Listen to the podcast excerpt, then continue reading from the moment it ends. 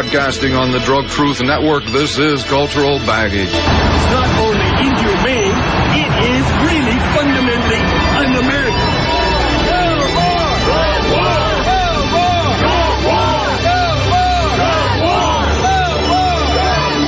My name is Dean Becker. I don't condone or encourage the use of any drugs, legal or illegal. I report the unvarnished truth about the pharmaceutical, banking, prison, and judicial nightmare that feeds on eternal drug war. Welcome to this edition of Century of Lies. My name is Dean Becker, and today our guest will be Maya Szalavitz. I'll have her give the correct pronunciation of that name, but she's the author of a great new book, Help at Any Cost, How the Troubled Teen Industry Cons Parents and Hurts Kids.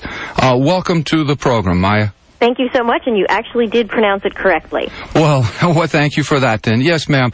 I wanted to, this book is about uh, treatment. It's about tough love. Isn't that extraordinary rendition for our children? In some sense, it really is. And, and the amazing thing is that if you are under 18, you have no right to be free of any kind of treatment. Um, your parents have absolute power over you. Um, I was stunned to find this out. I thought that, you know, if you were going to be locked up from age, you know, 10 to 18, that, you know, you had to have some kind of medical diagnosis or um, some kind of something. But actually, if your parents want to put you in a program that kidnaps you at 3 a.m. from your bed with big men in handcuffs and keeps you incommunicado until you're 18, they have the absolute right to do that. Well, let's talk about what usually uh, leads up to this this occurrence, this situation, and that's where a kid gets caught with a bag of uh, marijuana or a couple of pills, or maybe um, having sex with his girlfriend, and and the parents are convinced by these counselors that it's Yes. a. Go ahead. Um, I mean, basically, again, because no diagnosis is required, if you mouth off to your parents or are caught smoking pot or um, they just think you're not doing well enough and need to be shaped up, they can send you.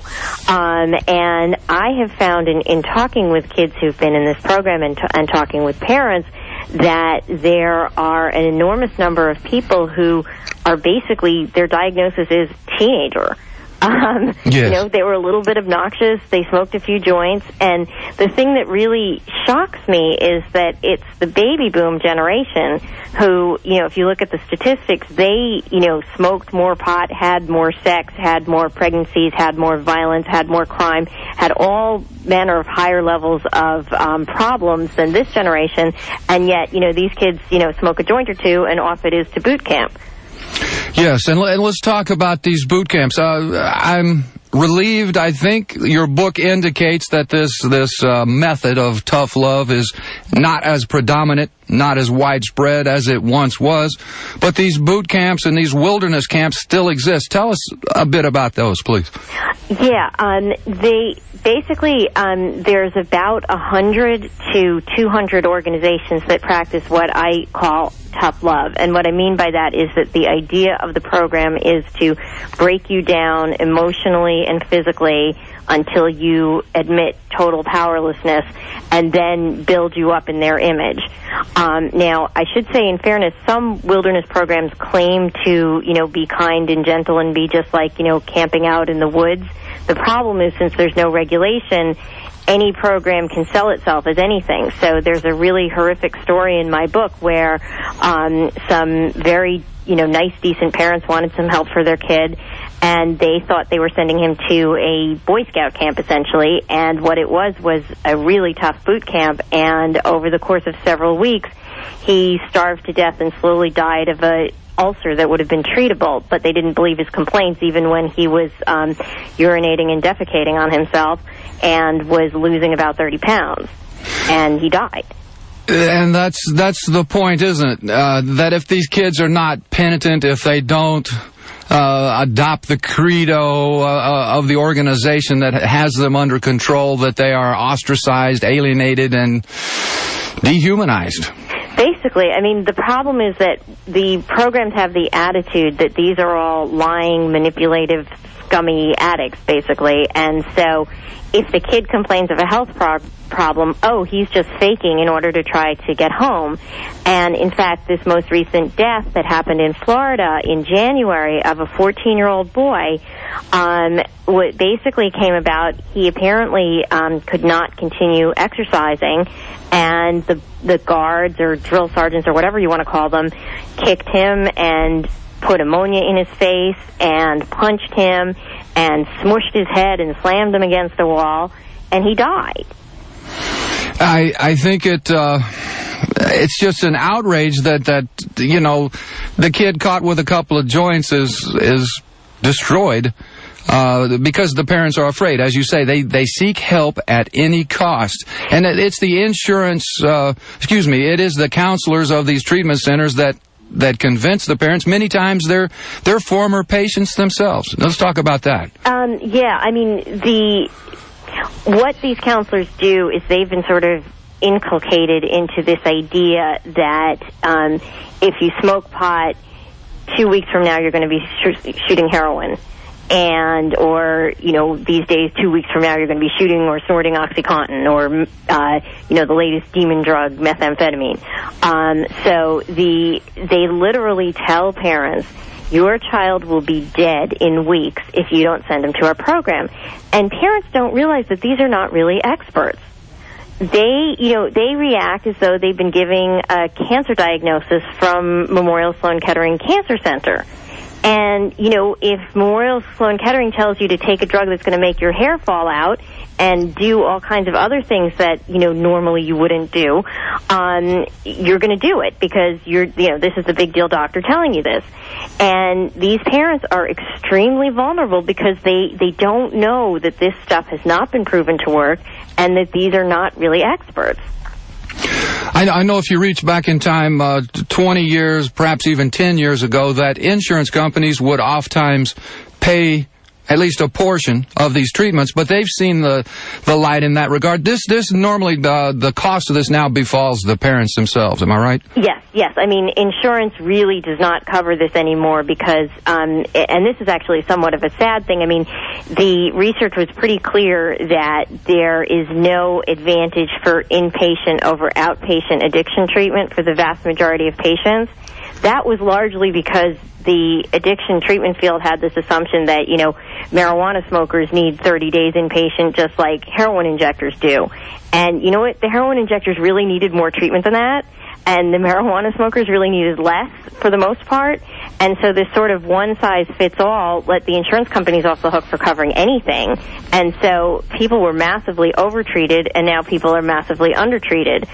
Um, and so, you know, to get the help that you need is really, really difficult in the current system.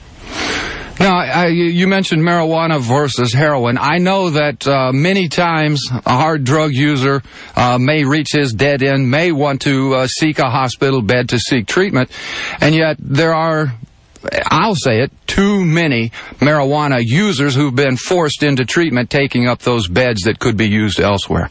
Well, you won't actually find um, marijuana smokers in detox beds in hospitals, um, uh, but you will in these inpatient facilities that are drug rehabs. Um, find, um, especially where it's court mandated, you will find that people are there who don't have don't meet the diagnostic criteria for needing inpatient treatment by any stretch of the imagination, and this is especially true with teenagers. Um, the thing that a lot of people don't realize about teen treatment is that there is research that suggests that if you um, simply congregate deviant teens together, rather than helping each other get straight, they will teach each other how to get high. So, like when you put the um, you know pot smokers in with the um, crack smokers, um, you're going to get pot smokers who now know where to buy crack. Yes. And you're also going to get this phenomenon where, you know, the people who have the really dire, involved, scary story seem much cooler. And so you get what they call contagion, and it is not what you want. I, I still don't understand why. I mean, some centers do this, but a lot of them don't. They don't segregate people by problem severity.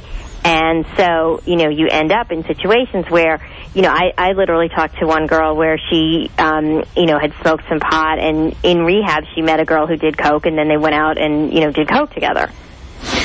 You know, I, I sometimes get uh, uh, local listeners, uh, people via the email, uh, asking me, what's a good treatment center? Who who knows what they're doing? I know that here in Houston, Centocor and uh, was king, uh, as well as in some other major cities back in the 70s. Uh, your thoughts? Uh, have you heard of them? Are they still around? Who is a good choice? Where, where can we find legitimate help for our children that may need it? Um, well, I would not recommend any particular place, but there are certain questions that you can ask. I mean, the the one thing I will say is that some of the academic research centers are providing some of the best treatment around um, because they're actually studying what works and what doesn't. And so, and they're not only studying drugs. Um, and so, if you end up in a control group, at least you're going to be getting some kind of legitimate treatment. Um, but the unfortunately, a lot of the mainstream uh, addiction treatment providers have this attitude that the 12 steps are the only way. And 12 step recovery works for a lot of people, but it is not the only way. And treatment centers shouldn't be basically indoctrinating people into that method if that's not what the people want. And it is especially problematic for kids because the 12 step ideology starts with this notion that if you, um, you have to admit you're an addict, you have to admit you're powerless, you have to surrender to a higher power, um, and you are told that you have a 90% chance of relapse. And most of these kids are not addicts yet.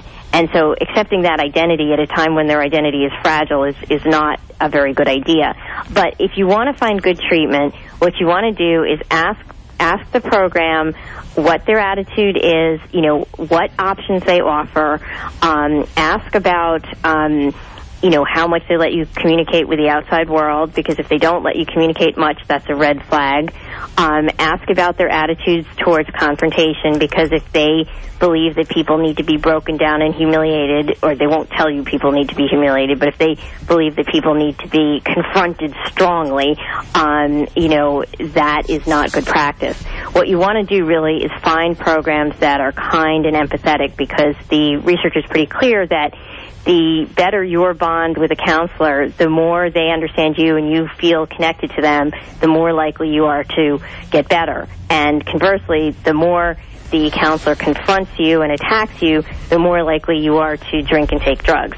So it's really a matter of finding a place that fits you and finding somebody that you feel comfortable with um, and asking the right questions um, because there are a lot of good programs out there, but they are not necessarily easy to find. All right. Well, fair enough. Uh, you know, in reading your book, a couple of the words I wrote, wrote down, I want to just kind of go over them here. Kidnapping, sure kidnapping, torture, humiliation, deprivation, isolation, starvation, perversion, rape, injury, forced marches, marathon exercise routine, the horror of the staff and the fellow patients riding herd on those who dissent to the regimen. And uh, eventually some of these situations become a, one of a type of extortion, threatening to keep certain family members longer or sometimes threatening to kick the family member out of the program. Yes, and, I mean... Go ahead. Oh, it's it's the things that have been done in the name of saving people from drugs are are horrifying. I mean, it's it's really the use of fear um, kind of shuts down the higher regions of your brain, and you just become prepared to do anything you know, because oh my God, my kid's going to die, so I have to do anything, you know, and and people get really, really, really extreme, and you know, parents are told. Um, I think you're referring to the story of Richard Bradbury, where the parents were told their Bradbury's sister had a very serious problem, and the parents were told if they didn't put Richard, who didn't have any problem at all, into the program, that they would throw out the daughter, who really did have a problem, and so um, you know, it it was horrific, and it was um, you know, completely unnecessary and, um, you know, what is actually done to the kids within the programs in terms of, you know, sort of constant humiliation, constant emotional abuse. Um, the regime is set up so that, for example, kids have to spend, you know, 12-hour days sitting on hard-back chairs and flapping their arms in order to get called on, and if they don't participate, they get thrown on the floor and restrained. Now, fortunately, the organization that pioneered that so-called technique um, no longer exists. But unfortunately, there are about seven or eight programs that still use that method that are still open. Well, you know, there are there's just a whole conglomerate of uh, uh, people. There, there are escort services, kidnap services, really yeah. that that ha- that grab your youngster, cuff them, and take them offshore to some of these camps. Let's talk about that aspect. Well, I mean, it amazes me that people think that this is a good idea because basically what you're doing is you know, what's the place where you usually feel safest? At home in your bed at night. And here they are sort of aiming for maximal disorientation. I mean, it's sort of taken straight out of the CIA handbook for how to interrogate suspects. You know, disorient them, get them in the middle of the night, get them when they're confused, make them feel strange and weird, take them out of their beds, you know, handcuff them. Um, and then, you know, unfortunately, often the escorts lie to the kids about where they're going and what they're doing to get them to be compliant. And then when they get there, they get this horrible shock of being in this place where, you know, if they say the wrong thing or move the wrong way, they are restrained or attacked. Um, and so, you know, kidnapping is known to be traumatic. I mean, people have got post-traumatic stress disorder from simply being kidnapped out of their bed at night. Um, now, of course, the parents are standing by and saying, you know, oh, we love you, son, while they, you know, take you off. But um, I still don't think that really mitigates the you know, trauma of it because you feel very betrayed by your parents when that's done. Um, and, you know, nobody has researched how this affects people.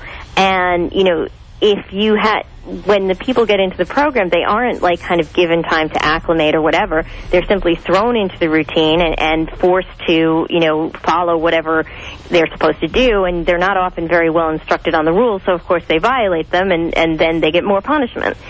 So it's uh, you know i mean and the really scary thing too is that they don't do any criminal background checks on the people that work for these escort services so you've got like sex offenders, literally people who've molested their own children, um, and this is documented, who go into people's houses in the middle of the night and take teenage girls out of their beds in their night clothes. Um, and, you know, with our society's current hysteria over pedophilia, which is truly horrible and, and you know, um, should be, we should be worried about, I don't understand how parents don't get that this is a bad idea. Well, you know, in that uh, oftentimes doctors recommend that we use a certain uh, type of pill, certain medication that uh, winds up later to have major complications. So too did many of these doctors recommend to the parents to send their children to these these treatment centers. Uh, your thoughts on on that? Well, I think, unfortunately, we have had a very, very low standard of proof for what works in mental health and addiction treatment. And so basically, um, anybody who said, hey, I got a cure, people would come rushing over and, you know, you get a few stories about I was saved by this, and then everybody pours money into it, and it's suddenly, you know, a established treatment. Um, and, you know, medicine used to be like that a hundred years ago, and then we discovered, you know, clinical trials so that we could weed out the placebos and the harmful things. Now, not that that system by any means is perfect, and not that it's easy to do research in this area, but it can be done, and it should be done, and it needs to be done so that at the very least we know that we're doing no harm.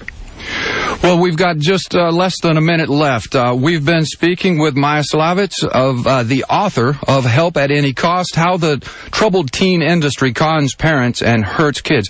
Maya, uh, is there a website you might like to point folks to? Your closing thoughts. Oh yes, absolutely. It's www.helpatanycost.com, and um, I urge people to become informed about this so that in case they should need help for their children, um, they can find effective help and not harm them, and so that that, you know, these kids can um, get much better care.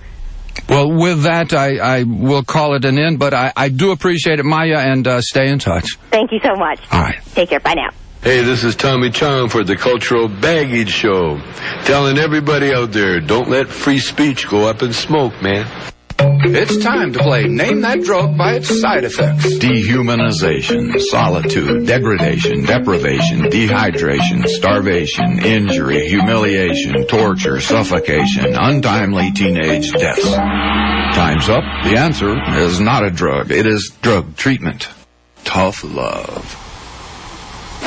Okay, uh, Colleen uh, McCool, she's a, a, a, letter writer up in Stephenville, Texas, and she uh, wrote an LTE that caught my attention.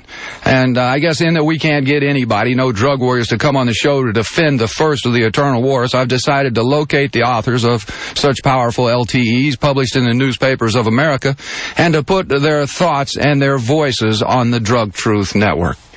This is a letter I wrote in response to a letter to the editor in the McAllen Monitor. Drug war, a ruse for greed and fascism. Amen, Andreas Martinez. Leaders responsible for the current quagmire will have to answer to a higher power for their crimes against humanity. It's time to end the terror by changing our intrusive big bully policies, both foreign and domestic. The monetary costs are staggering and the human suffering is unconscionable. War is a tool governments use to make us more docile, more accepting of their waste of our precious lives and resources. Prohibition triggers violence and crime, plus it destroys families. There are an estimated 9 million American children orphaned because of the drug war. Corruption abounds. The biggest scandal is big corporations destroying democracy by lining the pockets of lawmakers. Influence peddling works for those who worship the almighty dollar, but works against freedom from oppression, which Americans once held most dear. Drugs kill over 26% of those who die each year in the United States. Tobacco, alcohol, Pharmaceuticals kill about a quarter of us. Less than 1% die from all illicit drug use. Nada. No deaths are attributed to marijuana. The drug war hysteria is bogus and takes our eyes off the real killers we tolerate. I am a once proud American because my country once stood for freedom from oppression. America now has the dubious honor of being number one in the world for having more people in prison than any other. The land of the used to be free is the most incarcerated nation in history. For the Drug Truth Network, this is Bonnie Colleen McCool in Stephenville, Texas. That sound you hear is your tax dollars and your discretionary money falling into the hands of cops and violent gangs. According to a white paper just released by the city of Hartford, Connecticut, each year 50 billion is given to law enforcement, 175 billion to the criminal gangs. $225 billion per year fluttering into the fires of prohibition, $616 million per day, $26 million per hour, $428,000 a minute, and $7,134 per second.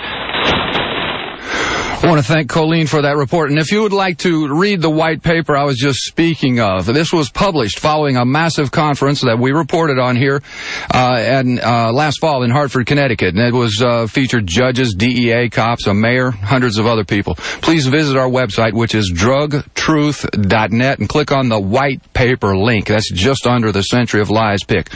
I also want to thank uh, Doug McVay and Mr. Phil Jackson. Our reporters work very hard each week to bring the unvarnished truth about the drug war to your ears. I also want to congratulate uh, Pennsylvania's Glenn Greenway with today's 75th edition of the Poppygate Report. The drug czar is still trying to frighten parents. According to the Office of National Drug Control Policy, one in seven kids under 18 take unsupervised trips during spring break. They claim that this figure came from travel industry experts. Actually, travel industry experts say the drug czar is full of baloney.